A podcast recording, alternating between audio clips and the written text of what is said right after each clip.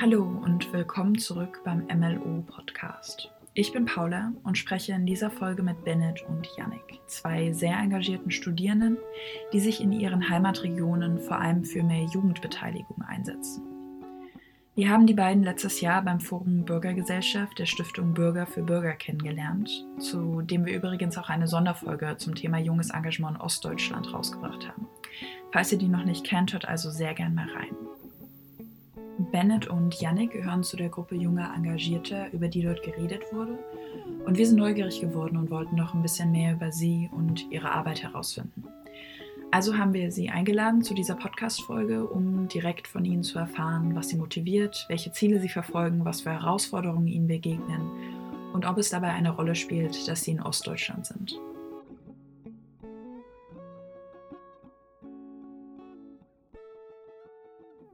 Was verbindet ihr denn mit dem Osten?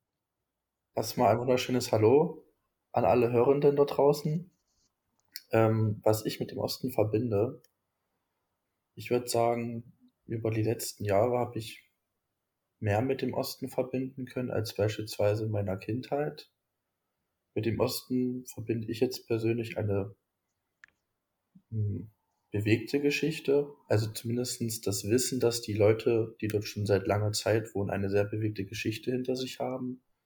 Ich persönlich verbinde damit auch Heimat, aber vor allem auch riesengroßes Interesse an den ja, Zusammenhängen, Geschichtszusammenhängen, die dieses Stück Deutschland in den letzten Jahrzehnten erlebt hat. Ich muss da ein bisschen drüber musste da gerade ein bisschen drüber nachdenken. Also auch erstmal von mir Hallo in die Runde. Ich, ähm, ich meine, ich bin in Ostdeutschland aufgewachsen, geboren in, in Anhalt-Bitterfeld in Zerbst. In Erfurt gehe ich zur Universität und ich meine, klar war das damals vielleicht Teil der DDR. Trotzdem fällt es mir ein bisschen schwer, mich als komplett ostdeutsch zu, zu definieren. Ähm, man hat immer wieder diese Themen, Aufarbeitung ostdeutscher Geschichte, auch zum Beispiel jetzt mit dem Transformationszentrum, was jetzt nach Halle kommt, was diese Geschichte aufarbeitet, die bewegten letzten Jahre, die Yannick eben schon angesprochen hat. Und natürlich trägt man auch die Erfahrungen und Perspektiven der Erwachsenen weiter mit sich, weil wir halt mit ganz vielen Sachen, die unsere Eltern uns halt noch mitgegeben haben, die die damals gelernt haben in der DDR, äh, uns mitgeben und uns auch vermittelt haben, sodass wir, ich würde ich sagen, schon vielleicht auch ein anderes Mindset haben, eine andere Mentalität und ein bisschen anderes Verständnis ähm, von, von verschiedenen Perspektiven in, von aktuellen politischen Themen, aber auch gesellschaftlichen Themen. Also ist jetzt keine sehr spezifische Antwort von mir. Ich, mir fällt es auch gerade ein bisschen schwer, da so eine spezifische Antwort zu geben.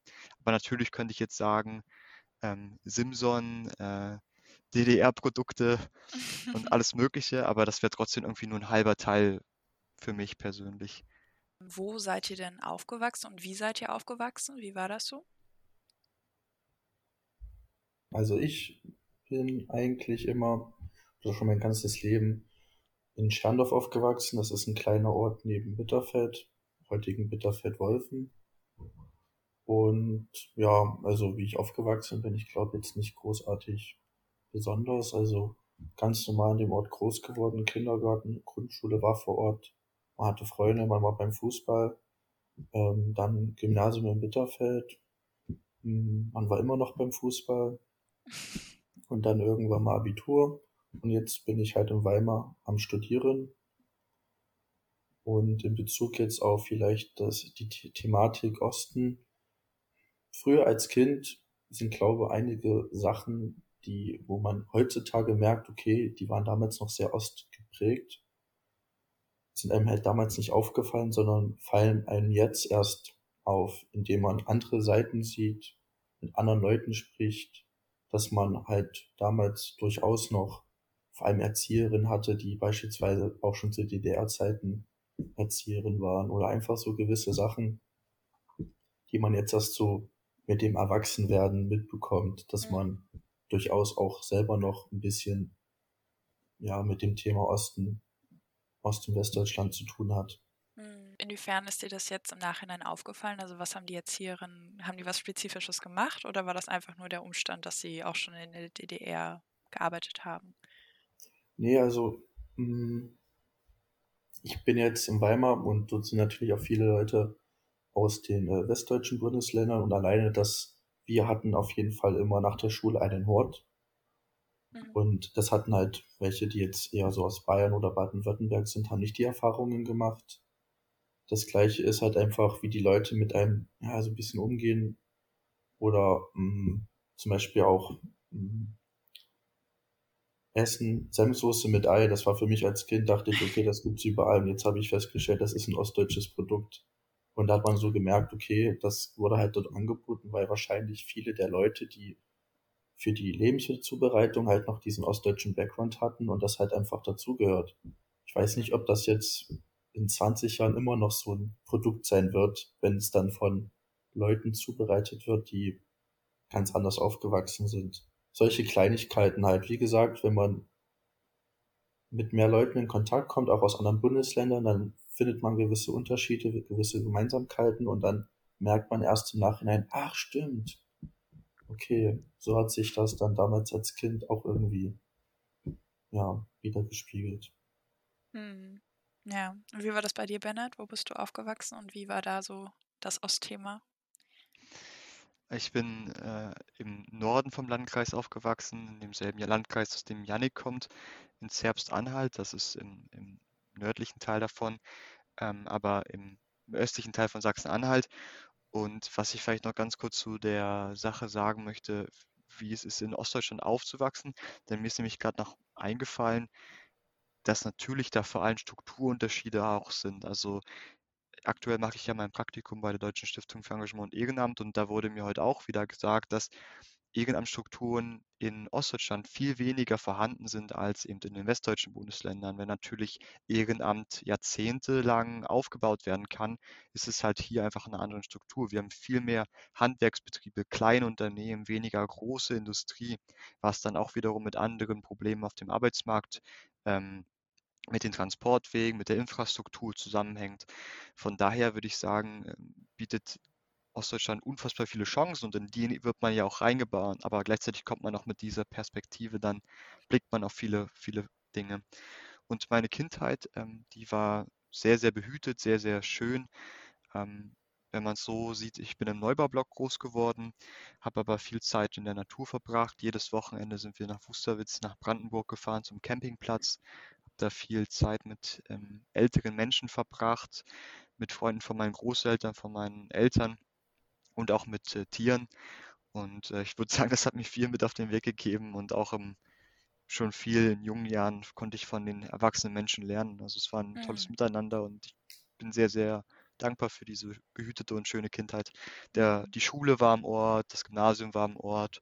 Genau, also mhm. und wenn ich nochmal ganz kurz aufs Ostthema zurückkommen kann, du hast ja gerade gesagt, du hast mit vielen älteren Menschen vor allem zu tun gehabt, über deine Großeltern. War das ein Thema? Also, oder ist es dir aufgefallen oder fällt es dir jetzt im Nachhinein auf, bestimmte Kommentare, die gemacht wurden beispielsweise? Ja, auf alle Fälle. Ich glaube, ähm, früher hat man sowas nicht hinterfragt, wie Jannik auch schon gesagt hat. Aber vor allem, wenn man eine Universität oder auch Leute aus westdeutschen Bundesländern kennenlernt, die dann sagen, ja, du kommst ja aus dem Osten, reflektiert man natürlich Sachen vielleicht auch mal anders oder auch so eine Frage, wie du jetzt gestellt hast. Ähm, natürlich kamen Kommentare auf, wie damals war, waren manche Sachen besser. Und natürlich macht man dann auch den Verweis, weil wir jetzt aus unserer Perspektive und vielleicht auch ein bisschen besserwisserisch sagen können, ja, aber es war auch ein Überwachungsstaat. Und dann ja, schon, aber. Und dann kommen halt auch Sachen, die positiv, ich vielleicht als ein Beispiel die Kindergartenbetreuung, ähm, was ja mit dem Hort weitergetragen wird, oder ähm, Gesundheitsversorgung, flächendeckend. Ähm, der Bus, der über die Dörfer gefahren ist. Arbeitslosigkeit gab es ja auch nicht, weil halt in der Planwirtschaft halt vorgeschrieben war. Und wenn man halt nicht arbeiten gegangen ist, wurden halt andere Zwangsmaßnahmen angewandt. Aber natürlich, im ersten Blick ist es natürlich schön zu hören, dass niemand irgendwie arbeitslos war. Ähm, aber dass natürlich damit auch mal ein bisschen vielleicht Zwang verbunden war. Ich glaube, das kann sehr schnell runterfallen. Und ich denke auch für Leute, die nicht politisch engagiert waren, war es auch noch ein ja, ein einfacheres Leben, als wenn man sich politisch engagieren wollte und auch vielleicht nicht zufrieden war oder ja, Missstände aufklären wollte außerhalb von der SED. Mhm. Vielleicht noch mal ganz kurz, was ich dazu sagen möchte. Alles, was ich jetzt sage, ist natürlich aus meiner Perspektive. Ich habe die DDR nie miterlebt. Ähm, ich kann nur sagen, wie, wie meine Empfindungen darüber sind. Ähm, ja, nur als Einschätzung vielleicht für die Hörenden. Ich frage, ich, nur zur Erklärung, ich frage die Frage einfach sehr gerne. Andere gleich alte oder ungefähr gleich alte Menschen, weil ich persönlich das in meinem Familienkreis einfach mitbekomme. So bestimmte kleine Kommentare, die mir jetzt einfach mehr auffallen, wo ich mehr mich mit dem Thema beschäftigt habe. Keine Ahnung, ob es jetzt zu Wessis oder so irgendwelche äh, Kommentare sind, wie sie sind, also Pauschalaussagen. Deswegen interessiert es mich einfach, ob das bei anderen Leuten ähnlich oder genauso ist. Deswegen frage ich die Frage sehr gern. Aber ihr habt ja beide schon erwähnt, ihr studiert beide und da wäre meine nächste Frage, was studiert ihr und wo studiert ihr? Na gut, ich habe es ja schon einmal erwähnt gehabt, aber ja, ich studiere in Weimar ähm, Urbanistik an der Bauhaus-Universität. Genau, bin da jetzt dabei, den Bachelor fertig zu machen. Genau, und ich studiere internationale Beziehungen und Wirtschaftswissenschaften im fünften Semester oder das jetzt beendet an der Universität Erfurt und mache jetzt im Sommer auch mein, mein Bachelor, meine Bachelorarbeit. Und mit, mit gutem Gelingen und wenn alles gut läuft, dann bin ich im Sommer damit auch fertig. Ja, viel Erfolg auf jeden Fall. Gab es dann irgendwelche konkreten Beweggründe oder seid ihr irgendwie eher so reingerutscht, dass ihr genau die Studienfächer gewählt habt auf der einen Seite und ob ihr auch Beweggründe hattet, euren konkreten Studienort zu wählen? Ich habe mich als Kind schon immer für alles Mögliche interessiert, was mit äh, dem Bauen zu tun hat oder Baustellen. Und dann, je älter man wurde, hat man auch mitbekommen, dass es sowas wie Städtebauspiele gibt, Cityplaner etc.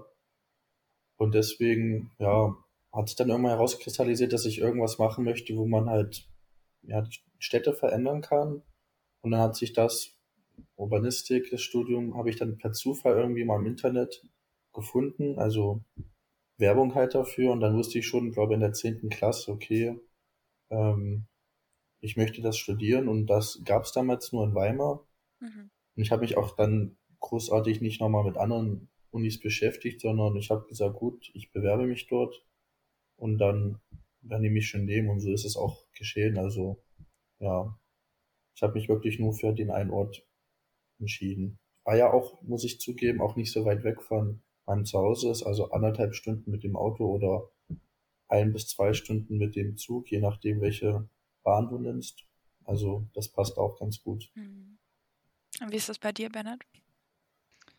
Also ich hatte schon ab der 10. Klasse so die Überlegung, dass ich was mit Politik machen möchte, aber auch eben nicht nur Politik und am besten mit einem internationalen Bezug, hm, da ich so ab der 10., 11. Klasse dann auch Kontakt zum ähm, Europäischen Jugendkompetenzzentrum in Sachsen-Anhalt, kurz Go Europe, bekommen habe. Und da habe ich so ein bisschen Kontakt halt zur Europäischen Union bekommen. Wie funktioniert das eigentlich? Ähm, wie funktioniert Schüleraustausch und solche Sachen? Und damit auch der Kontakt natürlich mit Menschen auch aus dem Ausland. Und dann dachte ich mir, dass es eigentlich total spannend ist, vielleicht außerhalb, also Politik ein bisschen größer zu denken, nicht nur im Kommunalen, sondern vielleicht über Landesgrenzen hinweg und daher der Wunsch, irgendwie internationale Beziehungen zu studieren, auch weil es eine Kombination eben aus so ein bisschen juristisch, juristischen Aspekten ist, wie Völkerrecht, Politik und ähm, Wirtschaft. Genau, und äh, dann habe ich halt geschaut und in Erfurt war das möglich. Dann habe ich mich beworben und bin zum Glück reingekommen. Ja, als Alternative hatte ich nach Potsdam angegeben mit Politik und Wirtschaft. Aber ich bin sehr, sehr froh, in Erfurt zu studieren. Ist äh, mit 6000 Studierenden sehr überschaubar. Man hat halt auch ein sehr familiäres Verhältnis irgendwie mit allen Kommilitonen und es ist sehr angenehm ähm, auf, dem, auf dem Campus. Und das Studium gefällt mir auch sehr gut. Ja, und neben dem Studium seid ihr ja beide sehr stark engagiert in verschiedenen Gruppen, Netzwerken. Und da wäre auch gleich meine nächste Frage, was genau ihr macht mein Engagement ist sehr vielseitig. Wie gesagt, weil ich als Kind schon in wirklich jeglicher Hinsicht überall interessiert war, hat man dann auch gemerkt, okay, ähm, der Junge hat auch Lust, irgendwie was zu bewegen, was zu machen. Deswegen bin ich seit 2018 bin ich im Jugendbeirat unserer Stadt, Sandersdorf-Brenner, aktiv als Vorsitzender, jetzt schon in der zweiten Wahlperiode. Ja, ein Jahr später, 2019, ähm, wurde ich dann in den Ortschaftsrat von Scherndorf gewählt. Ähm, ohne Partei, sondern einfach in Form eines ja, Wählerbündnisses, unabhängiges Bündnis nennt sich das. Genau, und dann kommt man halt immer mehr rein in so verschiedene Strukturen. Dann kam jetzt ähm, 2021 das Jugendforum dazu, sozusagen dazu, ja, ein Austauschform von allen verschiedenen Jugendbeteiligungsgremien des Landkreises. Darüber werden wir bestimmt gleich nochmal detaillierter sprechen. Und seitens meiner Universität habe ich mich erstmal ein bisschen davor gesträubt, weil ich ja in meiner Heimat die Engagements hatte, aber mittlerweile bin ich da auch jetzt schon seit anderthalb Jahren im Finanzreferat des Stukos, also sozusagen, ich überblicke die Finanzen der Studierendengemeinschaft. Das heißt ja in jeder Uni anders, bei den einen heißt Stura, bei uns heißt Stuko. Genau, also diese Sachen mache ich vor allem in meiner Freizeit. Ja, das ist ganz schön viel. Und Bennett, bei dir? Ja, Yannick, man kennt ihn immer stets beschäftigt. Trotzdem findet er immer Zeit für die wichtigen Anliegen. ähm, ja, ich bin neben der Universität ähm, als Jugendkoordinator der nicht erschreckend langer Name Partnerschaft für Demokratie äh, im Kreis der Vielfalt Anhalt-Bitterfeld tätig. Ähm, das ist so in etwa, wie Janik schon gesagt hat, der Landkreis beziehungsweise der Landkreis minus die beiden Städte. Und in diesem Gebiet der Partnerschaft für Demokratie in Anhalt-Bitterfeld, da gibt es eben verschiedene Jugendbeiräte und ich bin für die Koordinierung, ähm, für, die, für die Vernetzung und eben für, die, für den Aufbau des Jugendforums zuständig. Und dieses Jugendforum ist angekoppelt an den Jugendfonds. Und dieser Fonds, der ist ähm, als Teil des Programms Demokratie leben mit 11.000 Euro im Jahr ausgestattet. Und diese Gelder können wir mithilfe des Begleitausschusses dann nochmal ähm, vergeben, vermitteln. Also wir können Vereine, Projekte unterstützen und fördern und so eben unseren Beitrag als junge Gemeinschaft für, Struktur, für Strukturstärkung im ländlichen Raum halt dazu beitragen, weil die Regionen, die bei uns im Jungforum sind, sind letztendlich der ländliche Raum, von dem man gern spricht. Genau. Und ähm, sonst bin ich noch in der Uni im Fachschaftsrat. Da allerdings engagiere ich mich für den Podcast derzeit Ultima Iratio, Fragen von Krieg und Frieden, den, in dem wir jetzt seit ungefähr fünf Monaten arbeiten und heute unsere erste Folge auch aufgenommen haben. Da wollen wir ein bisschen, der Ukraine-Krieg ist ein aktuelles Thema, aber wir wollen noch ein bisschen weiter darüber sprechen, wie kann man vielleicht, was ist Krieg, was ist Frieden, um vielleicht ein bisschen Hintergrundaspekte zu beleuchten, weil ich denke, oft argumentiert man aus einem Gefühl heraus ähm, und wir wollen halt gerne ein bisschen ja, Faktenbasis da reinbringen und vielleicht auch vermitteln, wie kann man denn mit diesem Gefühl umgehen, ähm, wie, wie kann man auch Frieden schaffen. Also das ist ja auch gar nicht so einfach, einfach zu sagen, verhandelt. Es ist halt faktisch halt anders. Also dafür gibt es in der Friedens- und Konfliktforschung und die wollen wir dann halt betrachten. Genau, sonst bin ich neben der Uni noch selbstständiger Fotograf. Ähm, in den Semesterferien bezieht sich das vor allem, weil in, in dem Semester natürlich begrenzt Zeit auch ist an Kapazitäten und sonst eins vereinzelte Aktionen ähm, für in der Heimat oder eben in Erfurt. Genau. Hm. Ja, also seid ihr beide wirklich in zahlreichen Tätigkeitsfeldern aktiv. Vielleicht erstmal ganz allgemein, was motiviert euch denn euch noch neben dem Studium, das ist ja nicht selbstverständlich, neben dem Studium noch in ja so zahlreichen Aktionen, Aktivitäten äh, mitzumachen? Zum einen merkt man mit der Zeit, dass es wirklich Spaß macht, wenn man selbst was gestalten kann oder nicht alleine gestalten, sondern zusammen mit anderen Leuten aktiv was gestalten kann, sozusagen nicht immer nur meckern, sondern auch machen, so nach dem Motto. Und das kann man ja vor allem, wenn man in verschiedensten Gremien in der Kommunalpolitik ist, kann man ja wirklich mitentscheiden. Das ist, glaube der größte Reiz. Zum Zweiten sieht man ja auch, dass es gewisse Probleme gibt, dass man, Stichwort demografischer Wandel, natürlich auch die jungen Leute eher an der Unterzahl sind und dass man da umso wichtiger äh, oder eine umso wichtigere Stimme irgendwie präsentieren kann oder hat. Und das motiviert mich auch, sozusagen die junge Perspektive da reinzubringen. Genau, das sind so, glaube ich, die beiden Hauptmotive. Total. Also ich kann Yannick da nur zustimmen und vielleicht ergänzend sagen, dass ähm, ich die glückliche Erfahrung gemacht habe und ich hoffe, dass es zukünftig auch viele andere junge Menschen machen können, dass man sowohl im Kleinen als auch im großen Sachen bewegen kann. Ähm, was natürlich manchmal gar nicht so einfach ist, weil halt Bürokratie oft im Weg steht und ähm, die Prozesse halt langwierig sind, aber dass es durchaus möglich ist, halt coole Sachen für die Region, für die Schule, für die Universität oder eben auch für den Landkreis zu bewegen, wenn nicht sogar vielleicht auf Bundesebene, wenn man halt auf die Ebene noch kommt. Und von daher ähm, denke ich, dass wir als, als junge Generation vor riesigen Herausforderungen stehen, aber ich glaube, dass auch super viele engagierte junge Menschen aktuell ein tolles Beispiel dafür sind, dass wir ja versuchen, diese Aufgaben irgendwie zu bewältigen, so, so gut es möglich ist. Und ich glaube, da ist man nicht allein und daher ist es, fühlt sich ein bisschen an wie so eine Bewegung, die aktuell noch nicht vernetzt ist, weil jeder in einem anderen Ehrenamt tätig ist. Mhm. Dennoch ist es, ja, also, ja, vielleicht so. Hm. Und gibt es denn ein bisschen angedeutet, habt ihr es vielleicht schon mit jungen Engagement und mit, also Teilhabe, aber gibt es bestimmte Themen oder Probleme, die euch besonders am Herzen liegen oder wo ihr sagen würdet, eurer Ansicht nach müsste das viel mehr gesellschaftliche Aufmerksamkeit bekommen? Was ich in den letzten Jahren, vor allem beim Jugendbeirat mitbekommen habe, ist zum Beispiel, als er sich gegründet hat, hieß es, okay, jetzt finden sich da eine Handvoll junger Leute zusammen, ja, was wollen sie denn großartig ändern? Dies, das. Also man wurde am Anfang erstmal nicht so ernst genommen. Ähm, das ist das eine. Zum zweiten, wenn man dann mit den Monaten dann halt wirklich erfolgreiche Projekte umsetzt, merkt man halt, okay, man kann auch andere Leute begeistern.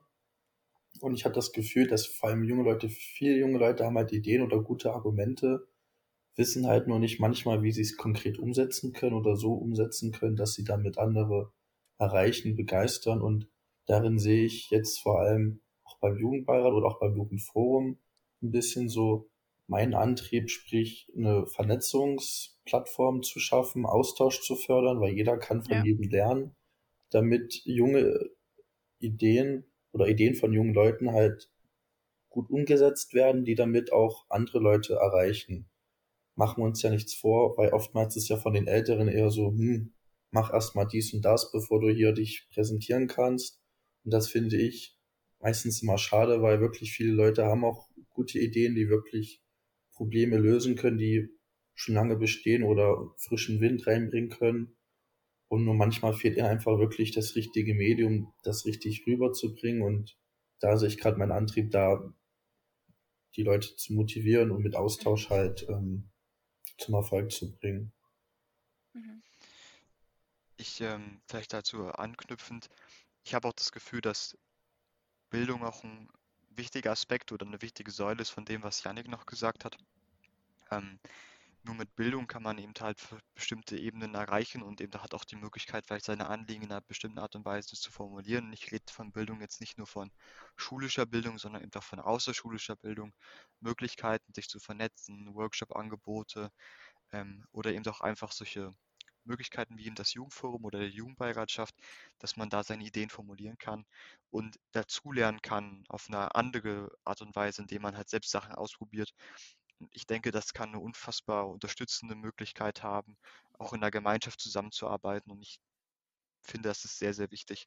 Und dazu sogar noch angeknüpft, ähm, denke ich, dass in, in Sachen Gleichstellung ähm, in Deutschland noch viel zu tun ist, sowohl in der Pakität, aber eben auch in der Repräsentanz von, von Ostdeutschen ähm, in in der Bundesebene, in Führungsetagen, in Bundesbehörden, aber auch in Unternehmen. Da muss noch viel passieren und ich denke oder ich, ich sehe, dass, die, dass diese Weichen langsam gestellt werden, aber ich hoffe, dass es da wirklich auch nach so langer Zeit nach der Wiedervereinigung auch dort irgendwie eine Gleichstellung stattfindet zwischen ich glaube, erst dann kann auch wirklich man sagen, dass man eben, dass es eben nicht dieses, was oft behauptet wird, im Osten fühle man sich als Mensch zweiter Klasse, was ja auch von einigen Parteien auch vielleicht ausgeschlachtet wird, weil einige Menschen sich so fühlen oder vielleicht dieses Empfinden haben. Ähm, erst dann kann es erreicht werden, wenn auch wirklich Bundesbehörden Ostdeutsche sind, die ostdeutsche Interessen so vertreten, dass auch hier alle gehört werden. Und ich denke, damit kann man den aktuellen Problemen, die in Ostdeutschland in, sind, vor allem auch mit Extremismus, Rechtsextremismus, äh, begegnen. Ja. Würdet ihr denn, da muss ich jetzt noch ganz kurz eine Frage reinschieben, die nichts mit dem Engagement zu tun hat, aber weil das ein sehr interessanter Punkt ist. Ich meine, es sind 30 Jahre vergangen seit dem Mauerfall. Nimmst du, nehmt ihr das denn tatsächlich so wahr, dass Menschen in unserem Alter, Menschen, die lange nach der Wende eigentlich geboren sind, das auch immer noch so sehen, dass man als Mensch zweiter Klasse oder geht es da eher um eine ältere Generation, dass sie sich selber so fühlen oder so behandelt fühlen? Ob das eben Leute älterer Generationen eher sind oder ob das auch tatsächlich Leute sind, die lange nach der Wende geboren sind und die aber auch von sich sagen würden, ich fühle mich anders behandelt, weil ich in Ostdeutschland aufgewachsen bin, auch wenn ich gar nicht in der DDR, also nichts von der DDR mitbekommen habe. Zuallererst würde ich das mit Anführungsstrichen versehen, Mensch zweiter Klasse. Aber dennoch denke ich, dass viele Leute in, ostdeutschen Bundesländern oder in den, ja, in den Ost, Ostbundesländern äh, immer noch das Gefühl von Benachteiligung haben, sei es beim Rentenniveau oder eben doch bei Lohneinkommen etc. Und dass durch diese Benachteiligung vielleicht auch dieses Gefühl entsteht, sowas wie Anführungsstriche Mensch zweiter Klasse zu sein. Ähm, ich habe das Gefühl oder ich denke, dass es weniger ein Problem für die junge Generation ist als für die ältere Generation, die eben diese prägenden Erfahrungen gemacht hat, mhm. ähm, die Yannick schon angesprochen hat. Wenn eine Generation ähm, in der DDR sozialisiert, aufgewachsen mit einem ganz anderen System, dann große Versprechungen, die nicht eingehalten wurden, Arbeitslosigkeit, Ausverkauf von ostdeutschen Unternehmen, Niedergang ostdeutscher Wirtschaft und ähm, ja, vielleicht dann auch einfach schwierig, dann Standing zu bekommen. Und ich denke, das hat sehr stark geprägt und hat halt dafür gesorgt, dass dies so eintritt. Aber ich persönlich fühle mich nicht so und ich kenne aus meinem Umfeld auch niemanden, der, glaube der Aussage so zustimmen würde in der jungen Generation, ähm, dass sie sich krass benachteiligt fühlen. Mhm. Weiß nicht, Janik, würdest du das genauso sehen? Dass, wie, was sagen deine Kumpels oder deine, deine Freundinnen dazu?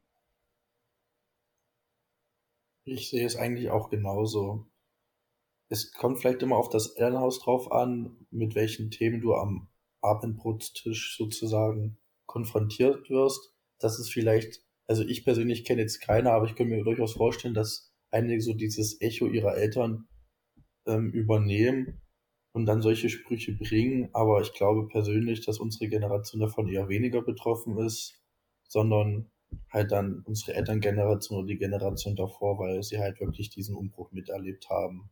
Mhm. Ihr habt schon mehrfach erwähnt, aber dann kommen wir nochmal zum Jugendforum. Mich würde sehr interessieren, wie das denn überhaupt entstanden ist und mit welchen Zielsetzungen. Das hatte, hatte Bennett, glaube ich, auch schon ein bisschen gesagt, vor allem ländlichen Raum fördern oder zeigen, unterstützen. Aber ähm, vielleicht könntet ihr nochmal was zur Entstehungsgeschichte ein bisschen was erzählen. Sehr gern. Janik, du kannst gern anknüpfen, wenn ich was vergessen sollte. Also der Kontext ist ja das Bundesprogramm Demokratie leben, was ja in ganz Deutschland Projekte fördert und eben auch Kommunen, um halt solche Strukturen aufzubauen. Und 2020, also noch in der Corona-Pandemie, wurde ich angesprochen, ob ich mir vorstellen könnte, da die Jugendkoordination zu übernehmen, weil man eben versucht hat, vorher ein Jugendforum zu schaffen auf lokaler Ebene und man hat da aus der Behörde etwas Menschen mittleren Alters haben eben versucht, junge Menschen anzusprechen. Und das hat wohl scheinbar nicht so gut funktioniert. Ich, ich meine, ich war noch nicht da zu dem Zeitpunkt. Und dann deshalb hat man überlegt, man geht einen anderen Weg. Man hat dann gefragt, ob ich da Interesse dran hätte. Hatte überlegt und habe dann dem Ganzen zugesagt. Und ähm, es ist schon eine andere Kommunikation, wenn man mit Gleichaltrigen spricht. Ähm, auch die die Kommunikationswege sind viel einfacher, was halt das Ganze nochmal erleichtert hat. Zudem kannte ich halt schon ein paar Leute durch meine Arbeit als Kreisschülersprecher und Schülersprecher in Anhalt-Bitterfeld. So gab es schon Anknüpfungspunkte. Und dann haben wir uns im Juli äh, konstituiert. Ähm, die ersten Jugendbeiräte, das war Zerbst, Aachen und äh, Sandersdorf und ähm, Mulde-Stausee. Genau, und äh, diese vier Kommunen arbeiten aktuell im Jugendforum zusammen. Äh, wir hoffen, dass wir uns da noch weiter ausweiten können. Es gibt aktuell auch Gespräche mit anderen Jugendbeiräten, sodass eben auch alle, die in der Partnerschaft abgedeckt sind, halt Teil davon werden können. Und dann gab es halt einen langen Prozess der Findung. Letztes Jahr haben wir versucht, eigene Projekte umzusetzen. Mit Corona waren wir auch immer wieder mit, ja, vielleicht auch eigener, eigener Unfähigkeit konfrontiert, irgendwie diese ausschließlich Präsenztreffen, muss man noch dazu sagen, weil der Landkreis riesig ist, dann auch in Projekte umzusetzen. Zumal muss man sagen, dass eben viele von den Leuten, die im Jugendforum aktiv sind, das ist das dritte Ehrenamt oder vierte Ehrenamt mhm. für, die, für die Personen und es ist sehr, sehr schwierig, dann noch mehr abzuverlangen oder zu sagen, wir müssen jetzt aber das und das machen. Und ich sehe mich da auch ähm, nicht in der Position, wenn andere Menschen schon so viel leisten in ihrem Ehrenamt, sei es in DLRG, Feuerwehr, ähm, oder in den örtlichen Jugendbeiräten oder sogar im, im Gemeinderat wie, wie, ähm, wie Yannick, da noch zu sagen, da müsst ihr dann aber das Projekt vom Jugendforum unbedingt umsetzen. Von daher war das ein Auslotungsprozess, wo wir alle geguckt haben, dass man eben auch niemanden verprellt, auf das Projekt oder das Jugendforum auf eine Ebene zu heben. Und ich würde sagen, in diesem Jahr stehen die Weichen gut haben eine Weile zur Findung gebraucht, haben kleinere Projekte umgesetzt, Teambuildings gemacht, Spendensammelaktionen durchgeführt, Werbung gemacht. Und dieses Jahr können wir hoffentlich dann ordentlich in die Mittelvergabe geben und unser 11, unsere 11.000 Euro auch an Sportvereine, ähm, Kunstvereine und Co. Im, in den ländlichen Regionen oder in unsere Heimat letztendlich halt vergeben, dass eben auch die Vereine davon profitieren von dem Geld und auch Jugendliche vor allem. So viel kann ich zur Entstehungsgeschichte sagen. Ja. Janik, magst du noch was dazu, dazu fügen? Wie hast du es vielleicht empfunden? Also, ich kann mich nur daran erinnern, dass wir damals, ich glaube, es war im Mai, eine Jugendbeiratssitzung hatten und dann war die eine Mitarbeiterin des Landkreises da und daneben ein junger Mann namens Bennett. Und dann waren wir alle gespannt, okay, was wollen diese beiden Personen jetzt von uns? Hat Bennett dann die Idee vorgestellt und dann dachte ich, ja, das klingt auf jeden Fall super vor allem zum Austausch, was ich ja schon betont habe, wirklich mal ja. mit den anderen Jugendgremien austauschen. Das ist ja wirklich meiner Meinung nach so das Wichtigste. Und ansonsten kann ich mich Bennett eigentlich allem nur einschließen, dass es natürlich nicht immer ganz einfach ist, neben dem dritten Engagement dann dafür noch Zeit zu finden und vor allem dann auch noch in Präsenz zu treffen. Vor allem, wenn der Landkreis relativ groß ist und noch nicht alle mobil sind, also mit dem Auto oder mit der Bahn, je nachdem, oder Schule haben, etc. Aber ich denke mal, wir kriegen das hin, werden Stück für Stück weiterkommen. Und ja, dann schauen wir mal. Mhm. Vielleicht möchte ich daran noch angänzen, den Zuhörern auch zu erklären, wie die Funktion ist. Also ähm, erst hatten wir gedacht, wir setzen eine Projekte um und in diesem Jahr haben wir aber aus unserem Learning-Prozess rausgezogen, dass es vielleicht sinnvoller ist, dass wir das Gremium zur Vernetzung vor allem nutzen und eben einen Austausch zu schaffen, sodass eben Jugendbeiräte, die jetzt neu dazukommen, vielleicht noch nicht so lange konstituiert sind oder eben auch Leute, Jugendbeiräte, die schon mehr Erfahrung haben, da eine Möglichkeit haben zu fragen, ja, wie habt ihr das eigentlich gemacht? Wie mhm. habt ihr da einen Tipp für uns? Habt ihr einen Hinweis für uns? Ähm, um genauso dieses außerschulische Learning oder dieses außerschulische ähm, Engagement irgendwie noch zu untermauern mit einer Möglichkeit, sich mit anderen Engagierten auszutauschen. Und hm, ja, das, das Wissen weiterzugeben sozusagen auch. Genau, das, das scheint, weiter, total. Sorry. Nee, das scheint ja auch, also was ich so mitbekommen habe, eine Herausforderung zu sein bei jungen Engagierten, die meistens dann so für, für ein paar Jahre engagiert sind, vielleicht dann aber irgendwie weggehen für Studium oder was auch immer und Wissen dann einfach sehr oft verloren geht, weil es rücken ja natürlich auch die nächsten Generationen nach. Und da kann ich mir gut vorstellen, dass es sehr hilft, dann so ein Netzwerk zu haben, wo man fragen kann, ich habe eine Idee für ein Projekt, ich weiß aber nicht, wie ich es umsetzen kann. Und äh, super, wenn es dann so eine Anlaufstelle gibt.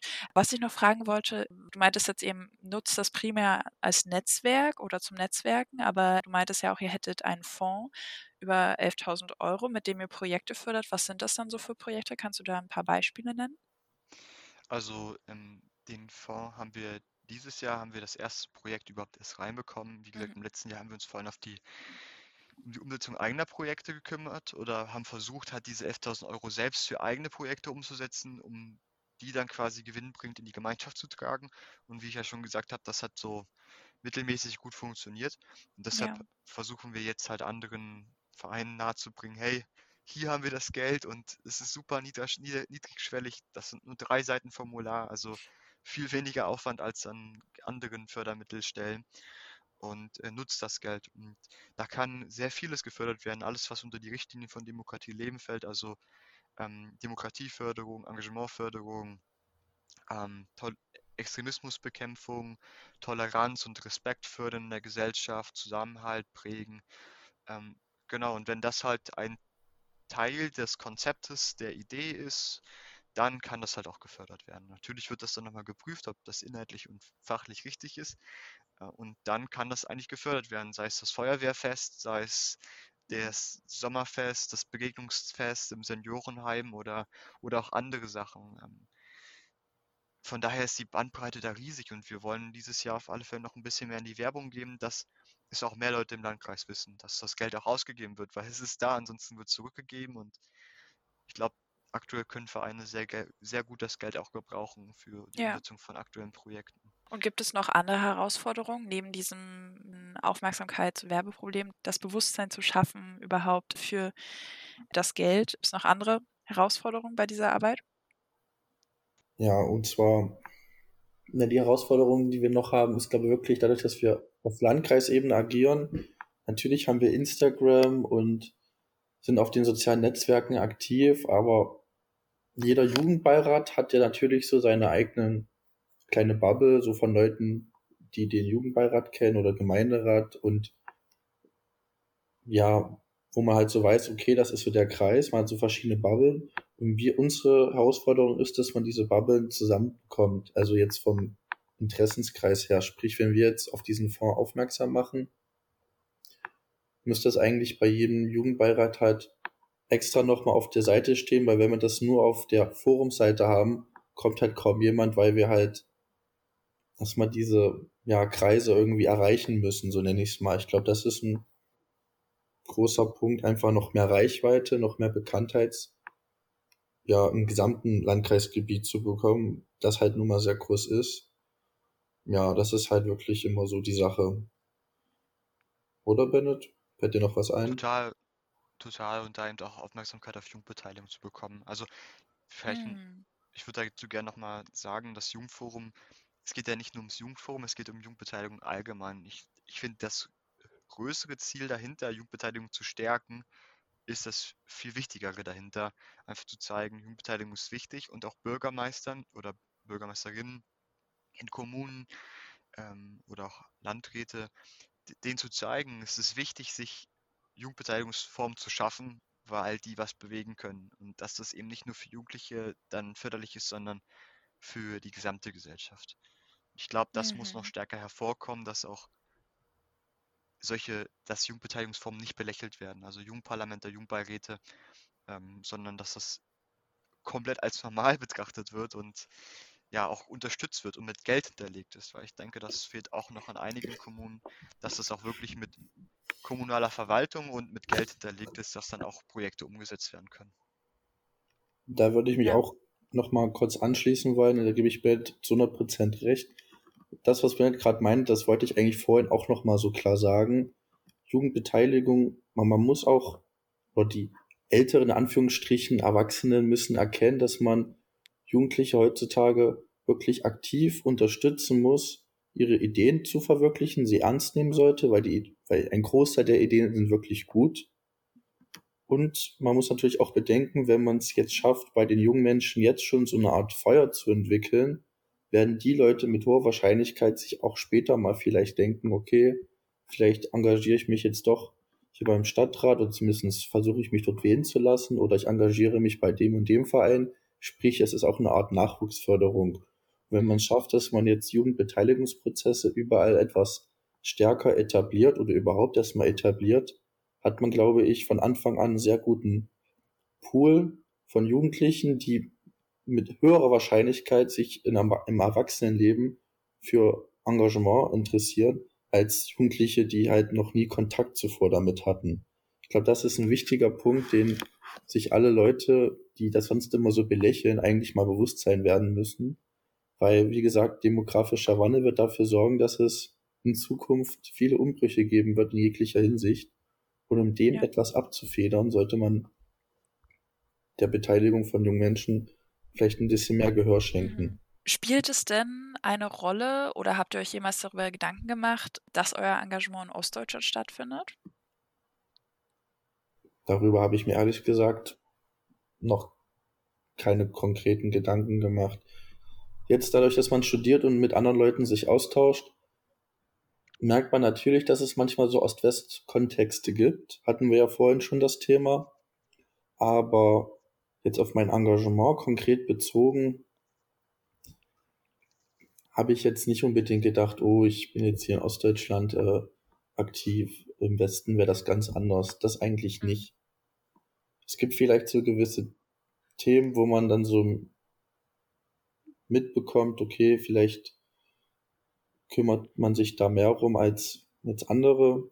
Sprich, wenn man auch im ländlichen Raum ist, hat man natürlich auch andere Themenbereiche als Leute, die drüben im Ruhrgebiet eher so in den Großstadtarealen aufgewachsen sind, aber gleichzeitig Leute, die irgendwo in Bayern auf dem Land aufwachsen, haben natürlich auch eher ähnliche Probleme wie hier. Deswegen habe ich persönlich für mich da jetzt nicht unbedingt den Ost-West-Unterschied erkannt.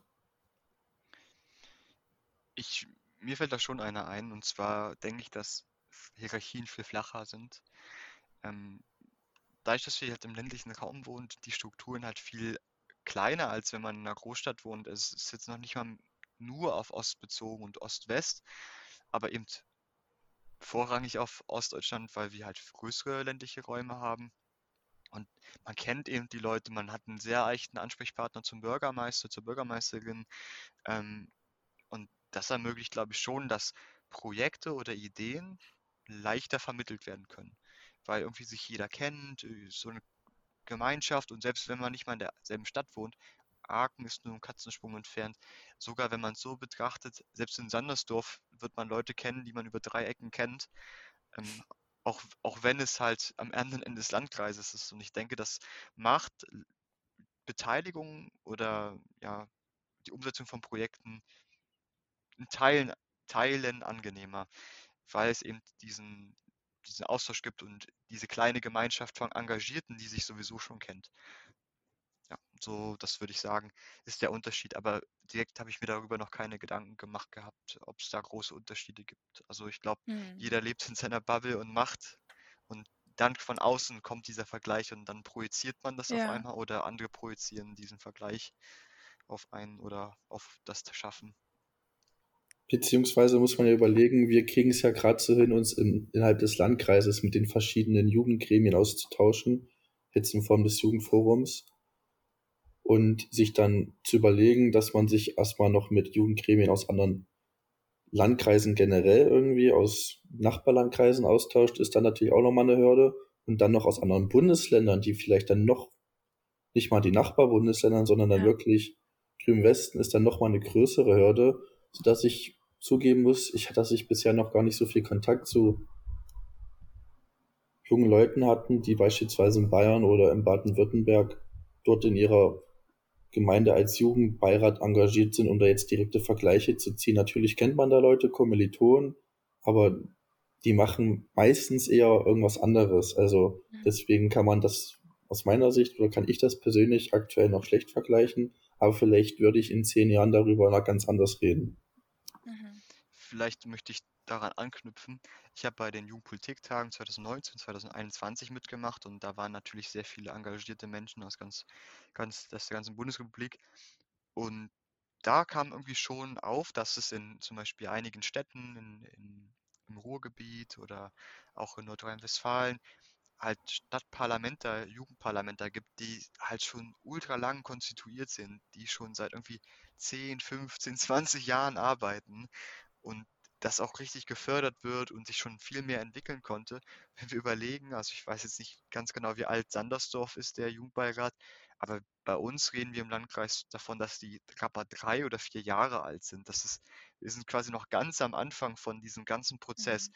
Jugendbeteiligung überhaupt zu etablieren und das zu einem, so, so zu ermöglichen, dass es ja was Greifbares ist und eben auch uns unser Standing zu verschaffen, dass wir respektiert werden oder gehört werden, ausreichend von Politikerinnen. Und wir machen das ja nicht nur für uns, sondern eben auch für die Leute, die jetzt nach uns kommen, weil irgendwann werden wir auch zu alt sein dafür und dann sollen die anderen das vielleicht einfacher haben und auf dem Fundament leichter aufbauen können. Also ihr hattet bisher noch nicht Kontakt zu anderen Engagierten außerhalb eures Landkreises, aus anderen Bundesländern insbesondere, beziehungsweise du, Bennett, ein bisschen hattest das ja erwähnt. Aber würdet ihr euch denn sowas wünschen? Also denkt ihr, das wäre sinnvoll, auch mit noch mehr vielleicht in Austausch zu treten mit Engagierten im ländlichen Raum, wie ihr gemeint habt, in Bayern? Oder ich andere? bin persönlich immer großer Freund von Austausch, weil ich bin der Meinung, man kann daraus immer nur gewinnen oder Gewinne ziehen, sagen wir so. Allerdings, ja, es gibt natürlich so bestimmt gewisse Vernetzungstreffen, beziehungsweise Benne, du bist ja allein auch durch dein Studium, hast du natürlich auch nochmal ganz andere Möglichkeiten, da vielleicht mit Leuten aus anderen Bundesländern Kontakt aufzunehmen. Aber sonst so großartige Treffen. Ist halt immer so die Frage, man kriegt natürlich durchaus auch Einladungen für gewisse Sachen, aber man hat schon einige Termine zugesagt, wo man mitbekommen hat, okay, das war irgendwie nicht so das Wahre und dann kriegt man vielleicht zwei Wochen später eine Einladung für ein Treffen, was eigentlich ganz gut ist. Aber dann denkt man sich, ah, an dem Wochenende mh, hm, ist halt wirklich immer so die Frage, wie das halt einem präsentiert wird und wie gerade so die aktuelle Situation ist. Vor allem sind die Treffen ja meistens auch wirklich übers Wochenende und dann zwei, drei Tage da irgendwo hinfahren.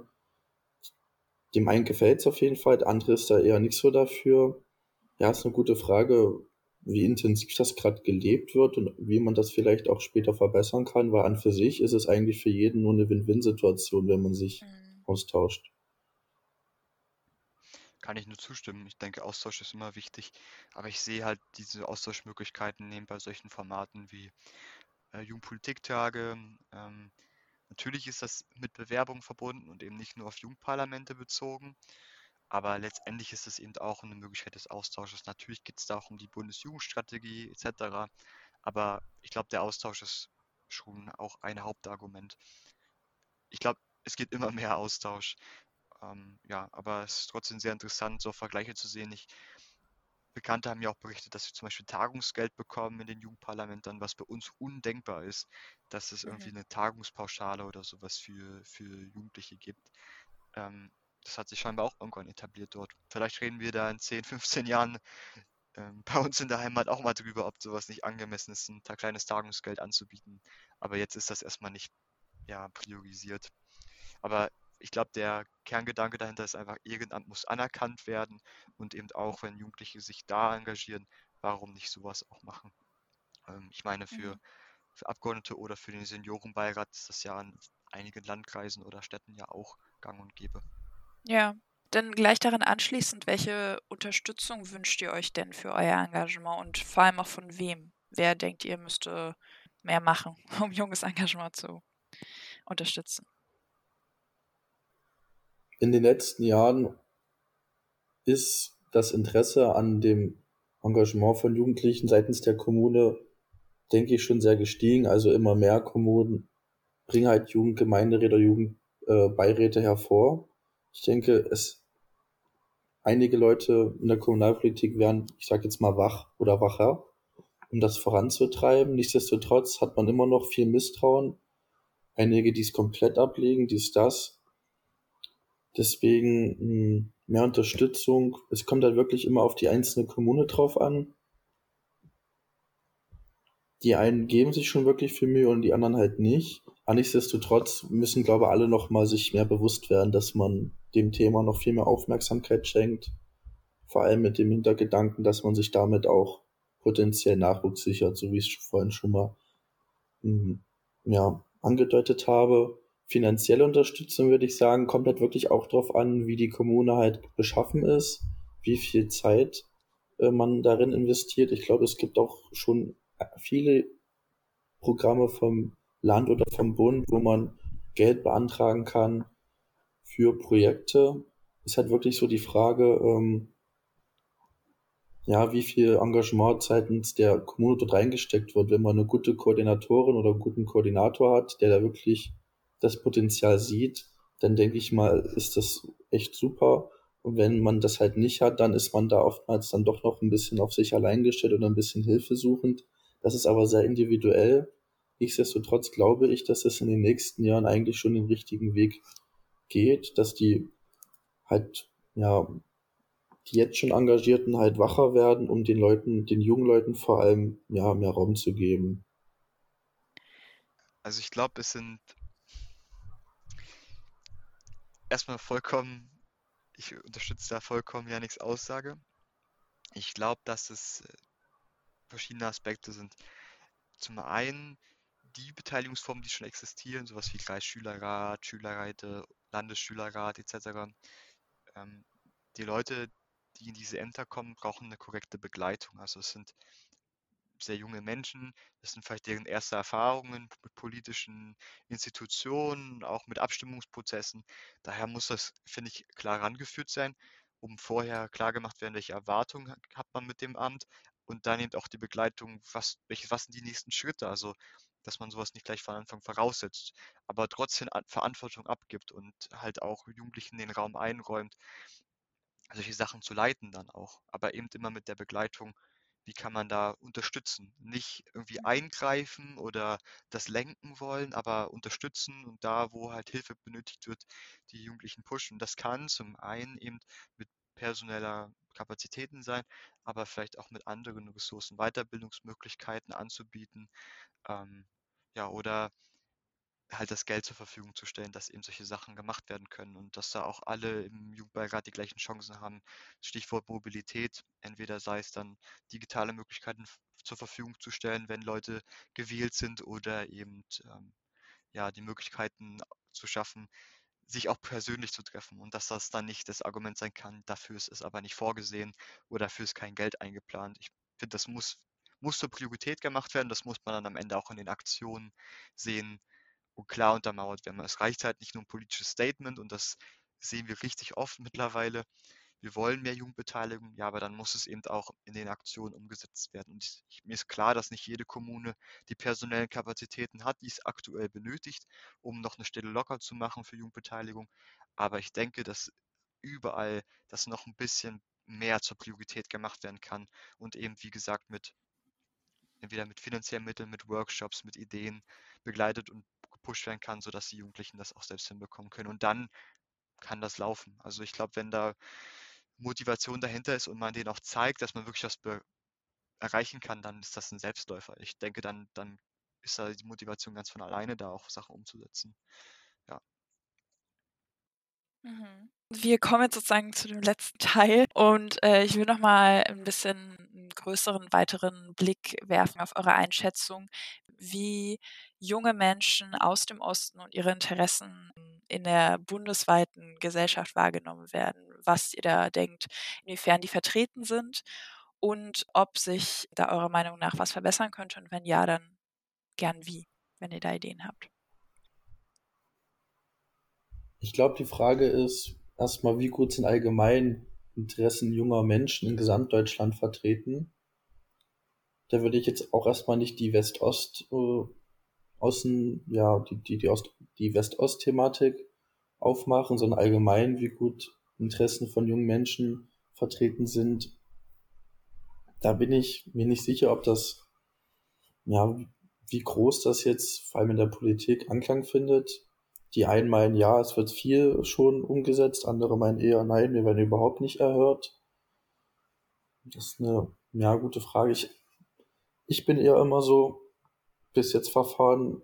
Hm, ich möchte gerne meine Heimat was bewegen, deswegen habe ich mich vor allem in meiner Heimat halt konzentriert, um da halt ja ein, ein wichtiges Bindeglied zu sein oder einen wichtigen Aspekt ja hm, zu vollziehen.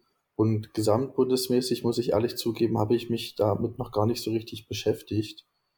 Deswegen, ja, gute Frage, inwieweit die Meinungen der jungen Generation gehört werden. Man merkt auf jeden Fall, wenn man wirklich was bewegen möchte, findet man durchaus Wege, durch Gremienarbeit, durch Engagement, sich auch in den Ebenen nach oben zu arbeiten und dann auf Bundesebene natürlich sich Verhör zu schaffen.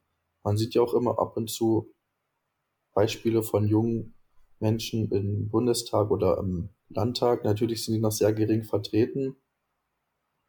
Vielleicht muss man da irgendwie schauen, dass man es jungen Menschen auch ermöglicht, dass sie sich da auch öfters mal trauen, vielleicht dafür zu kandidieren oder dort eher zumindest anfangen können, mitzuarbeiten für bereits aktive Kandidaten, Kandidatinnen. Ansonsten, ja, Bennett, vielleicht kannst du dazu mehr sagen als ich. Mir fällt eine Sache dazu ein und wenn nicht, würde ich Paula bitten, vielleicht nochmal die Frage nochmal noch mal anders vielleicht zu formulieren. Meine Frage war schon eigentlich darauf bezogen, inwiefern Ost, junge ostdeutsche Stimmen wahrgenommen werden in der gesamtdeutschen Gesellschaft, sowohl politisch als auch einfach gesellschaftlich. Und also wie ihr das einschätzt. Janik hat ja jetzt schon gesagt, ihm ist es gar nicht so wichtig, da eine Unterscheidung zu machen zwischen West- und Ostdeutsch. Also wie die Interessen, aber auch Bedürfnisse von jungen Menschen wahrgenommen werden, eurer Meinung nach. Und ob Bennett, vielleicht siehst du es ja anders, äh, ob da ein Unterschied zwischen West und Ost gemacht werden muss oder nicht. Ich finde, das ist eine sehr, sehr komplexe Frage, die, die versucht irgendwie alles abzudecken, aber super spannend ist. Ähm, zum einen glaube ich, dass die Bedürfnisse von, von Jugendlichen hier nicht anders sind als die auch in Westdeutschland. Ähm, wie ich schon angesprochen hatte, dass sie eben gute Auf Bedingungen zum Aufwachsen haben, gute Bildung letztendlich, weil uns das halt alles zu mündigen Leuten macht, die halt dann Sachen kritisch hinterfragen können und eben auch sich einsetzen können. Und ich glaube, unabhängig davon, wo wir uns in Deutschland befinden, dass das die Voraussetzung sein muss. Ich glaube, trotzdem sind strukturelle Probleme halt gegeben, einfach aufgrund der, ja, der, der Zusammensetzung, aufgrund der Infrastruktur. Hm. Das ist ganz schön knifflige Frage.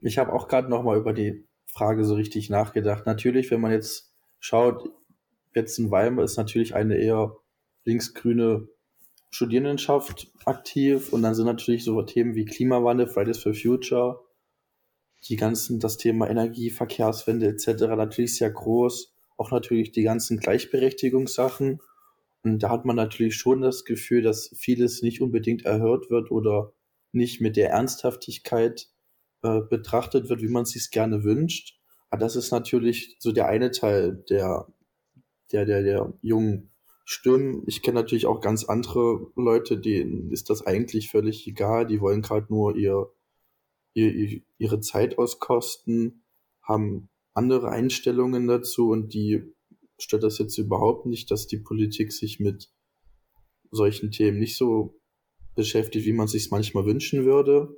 Deswegen es ist halt wirklich, denke ich, auch eher individuell zu betrachten, auch regional zu betrachten, wie man, wo man gerade unterwegs ist, weil die einen machen es so, die anderen so.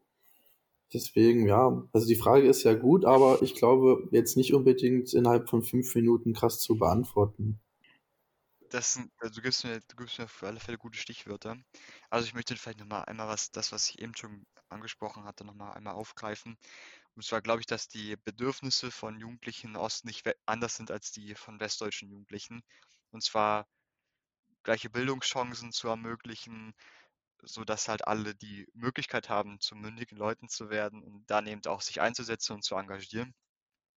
Zum anderen sehe ich aber auch durchaus Potenzial, Jugendliche vielleicht in, in Ostdeutschland nochmal zu verstärkt zu fördern. Ich meine, wenn man eben Gleichstellung schaffen möchte in Führungspositionen, dann muss man eben da, wo sie aktuell noch fehlt, und zwar Führungspositionen in Bundesbehörden, Unternehmen und Co., eben auch dann mit Taten, mit Taten unterfüttern, halt Jugendliche in Ostdeutschland vielleicht nochmal Förderprogramme anzubieten, Kurzzeitstipendien, ideelle Stipendien, um solche Sachen dann auch zu ermöglichen. Ähm, um eben da den, den Schnitt an Leuten, die eben in den Ministerien arbeiten, anzuheben. Babyboomer gehen in Rente, das heißt ein Viertel der Bevölkerung und die Stellen müssen irgendwann nachbesetzt werden. Das ist eigentlich jetzt die perfekte Chance, eben in den nächsten zehn Jahren, wenn die Leute langsam in Rente gehen, dann eben diese Position neu zu setzen, neu zu besetzen, neu zu denken und gleich von Anfang an zu schauen, dass es da halt ein Gleich Gleichgewicht gibt.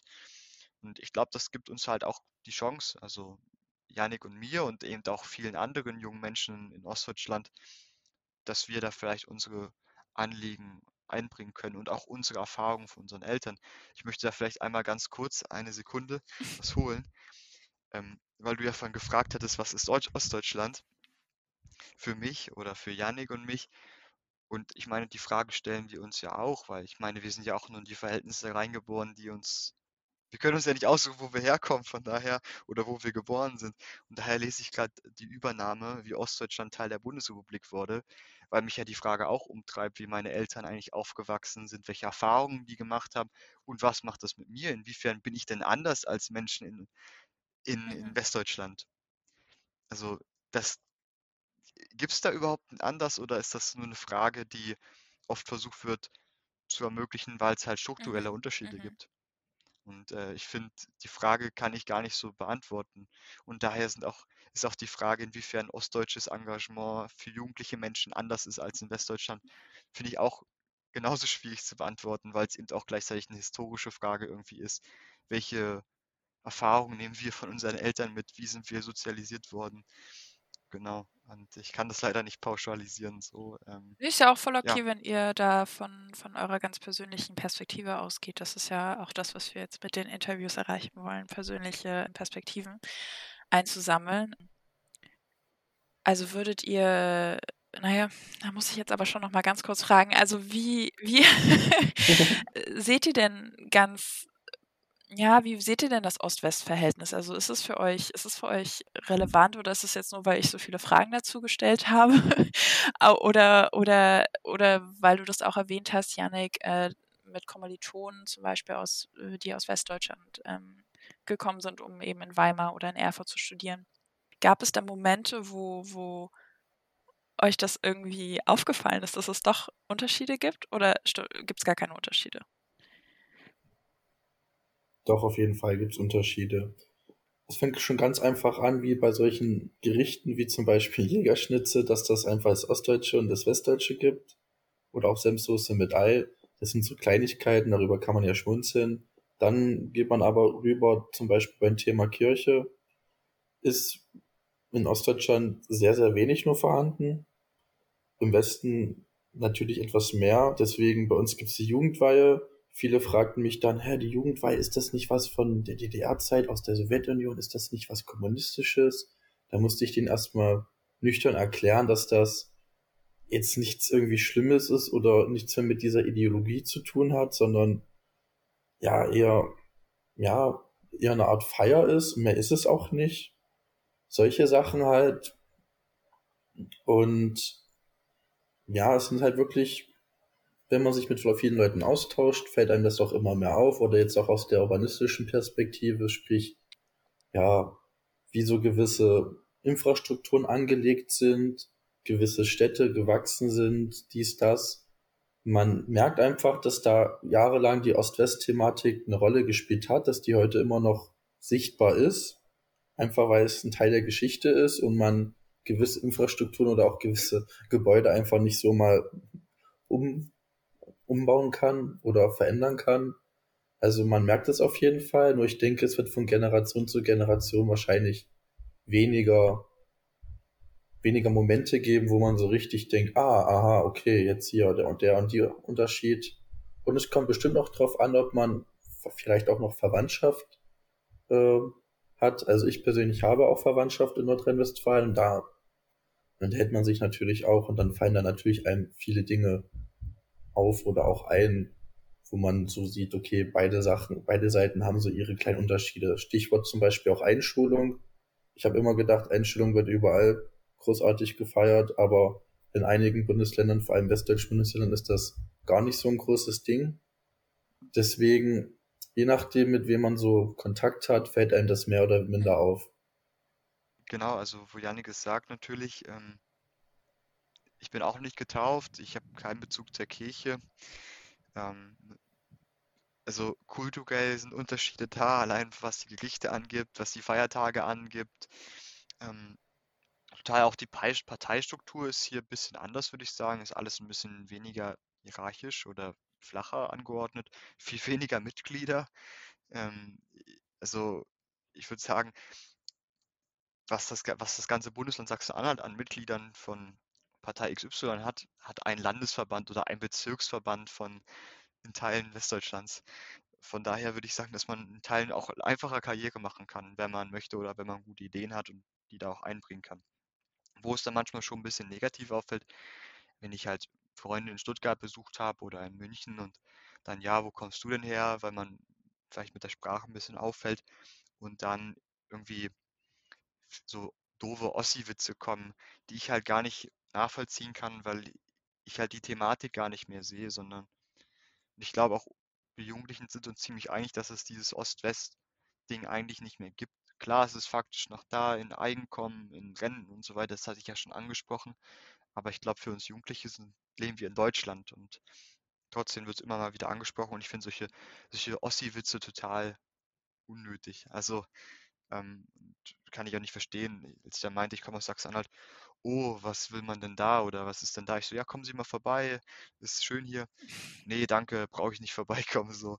Dabei gibt es hier so viel zu bieten und ich glaube, das Image muss sehr viel aufgearbeitet werden noch. Also ich meine, wenn ich sage, ich komme aus Sachsen-Anhalt, dann bin ich meist ein, der Einzige am Tisch, der aus Sachsen-Anhalt kommt.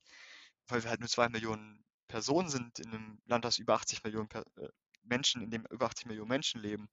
Und dann, ja, äh, ist das in Sachsen oder, ah ja, du kommst aus Sachsen. Nein, Sachsen-Anhalt. Und, ah, okay, das ist doch das Land, was dazwischen irgendwie liegt. Ich habe damit gar keinen Bezug. Und ich glaube, so richtig können die Leute nicht was damit anfangen. Also, das finde ich manchmal ein bisschen traurig und dann mache ich sehr, sehr gern Werbung für Sachsen-Anhalt, dass wir die meisten UNESCO-Weltkulturerbestätten in Deutschland haben, dass das kein Bundesland auch schafft. Ich könnte jetzt fortfahren mit Burgen, äh, Historie und so weiter.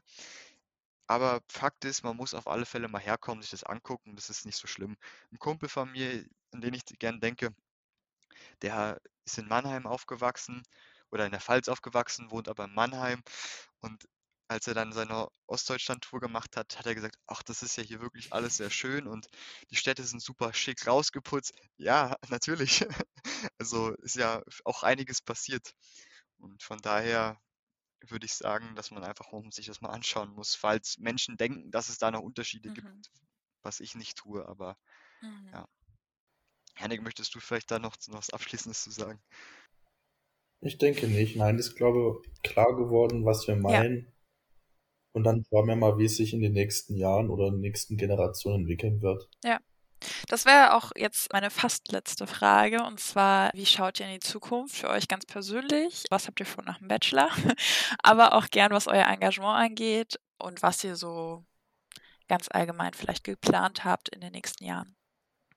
In den nächsten Jahren also mein Engagement möchte ich auf jeden Fall beibehalten. Natürlich wird es dann irgendwann mal auf andere Gremien hinauslaufen. Jugendbeteiligung kann man ja wirklich nur machen, wenn man, oder macht man ja eigentlich nur, wenn man jung ist. Und irgendwann mal werden wir ja alle älter.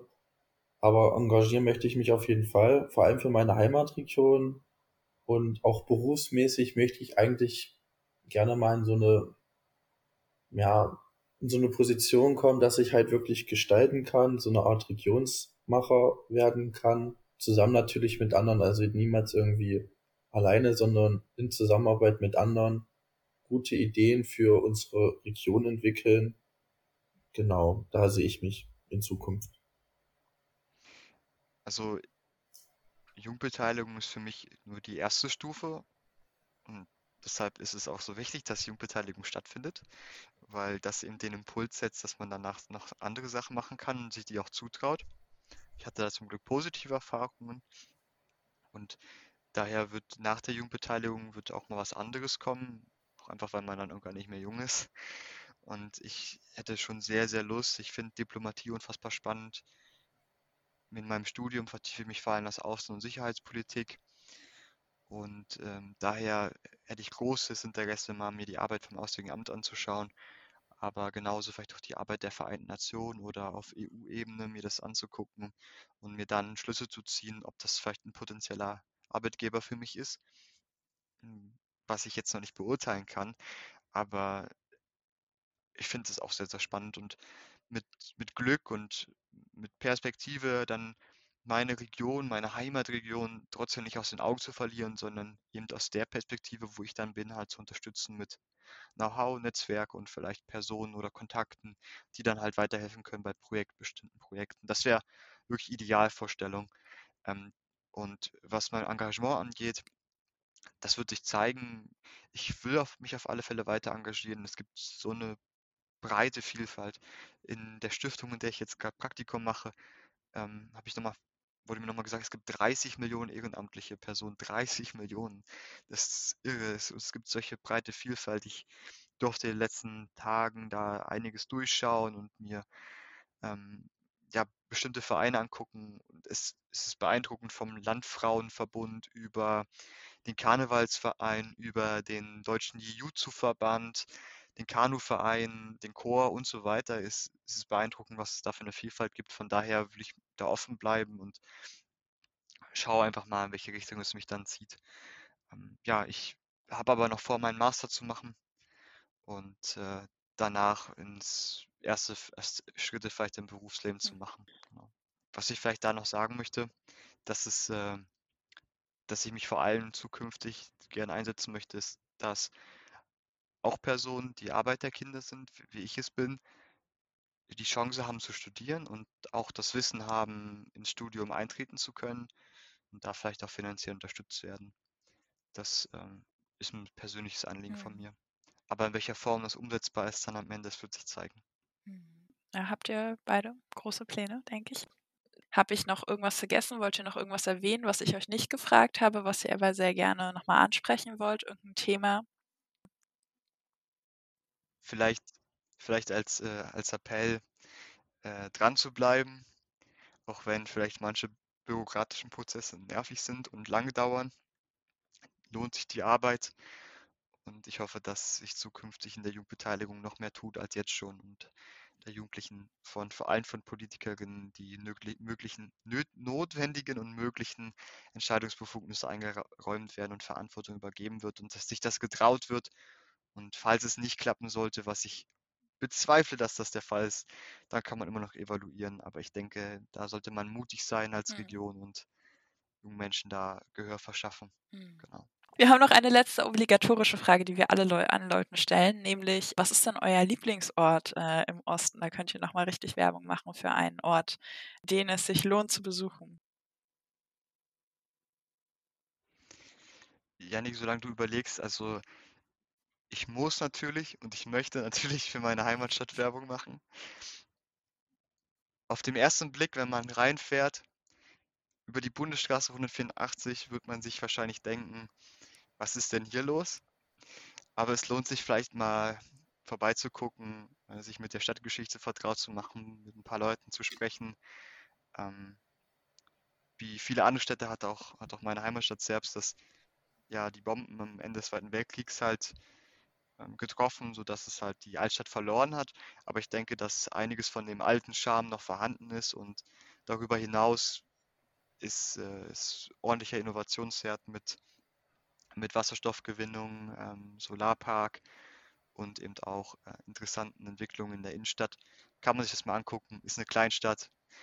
Ähm, für ein paar Stunden lohnt sich das auf alle Fälle. Und wenn man vor Ort ist, äh, ja, sollte man auf alle Fälle vielleicht mal einen Baumkuchen probieren oder so. Den mag ich zumindest persönlich gerne und sich das Schloss anschauen und sich mit der Geschichte da äh, vertraut machen. Sonst äh, mag ich in Ostdeutschland, wahrscheinlich würden viele Leute protestieren, dass das richtige Osten ist, äh, mag ich Potsdam sehr, sehr gern. Ähm, genau. Und Erfurt ist auch eine großartige Stadt, sehr, sehr sehenswert und äh, die Innenstadt ist sehr beeindruckend. Mein Lieblingsort ist eine gute Frage. Natürlich auf der einen Seite würde ich jetzt sagen, meine Gartenlaube, die ich mir mit meinen Freunden teile die dann natürlich meine Heimat ist. Ansonsten natürlich, um meine Heimatregion auch nochmal ein bisschen Werbung zu verschaffen, der Gottsche ist ein sehr schön angelegter See aus einem ehemaligen Tagebaurestloch. Das ist wirklich sehr sehenswert und wird auch regelmäßig in den Top 3 oder Top 5 der schönsten Seen gewählt, soweit ich weiß. Und natürlich muss ich auch für Weimar Werbung machen. Ich denke, das ist allgemein bekannt, dass Weimar eine sehr schöne historische Stadt ist, wo sich sehr gut auch leben lässt und auch studieren lässt und dass äh, Weimar auch sehr viele ja, kleine Lokale bietet, wo man sehr gut die Zeit äh, ja, Zeit vertreiben kann. Okay, ja, einige, kann man ja schon fast eine Rundreise machen mit euren Vorschlägen. Okay, ja, dann vielen, vielen Dank. Sehr interessant das Gespräch. Vielen Dank für eure Zeit. Vielen Dank auch dass für die Einladung und dass wir die Möglichkeit haben, hier über das Jugendforum zu sprechen. Schaut gerne mal in Anhalt Bitterfeld vorbei. Es lohnt sich und danke. Genau, vielen Dank. Und damit kommt diese neueste Folge des MMO Podcasts auch schon zu ihrem Ende.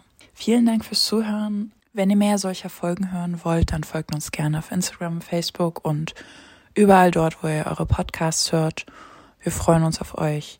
Wenn ihr Anmerkungen habt oder wenn ihr uns unterstützen wollt, könnt ihr uns gerne auch über Facebook, Instagram oder auch per Mail kontaktieren. Da freuen wir uns auch immer über Feedback. Also, bis zur nächsten Folge.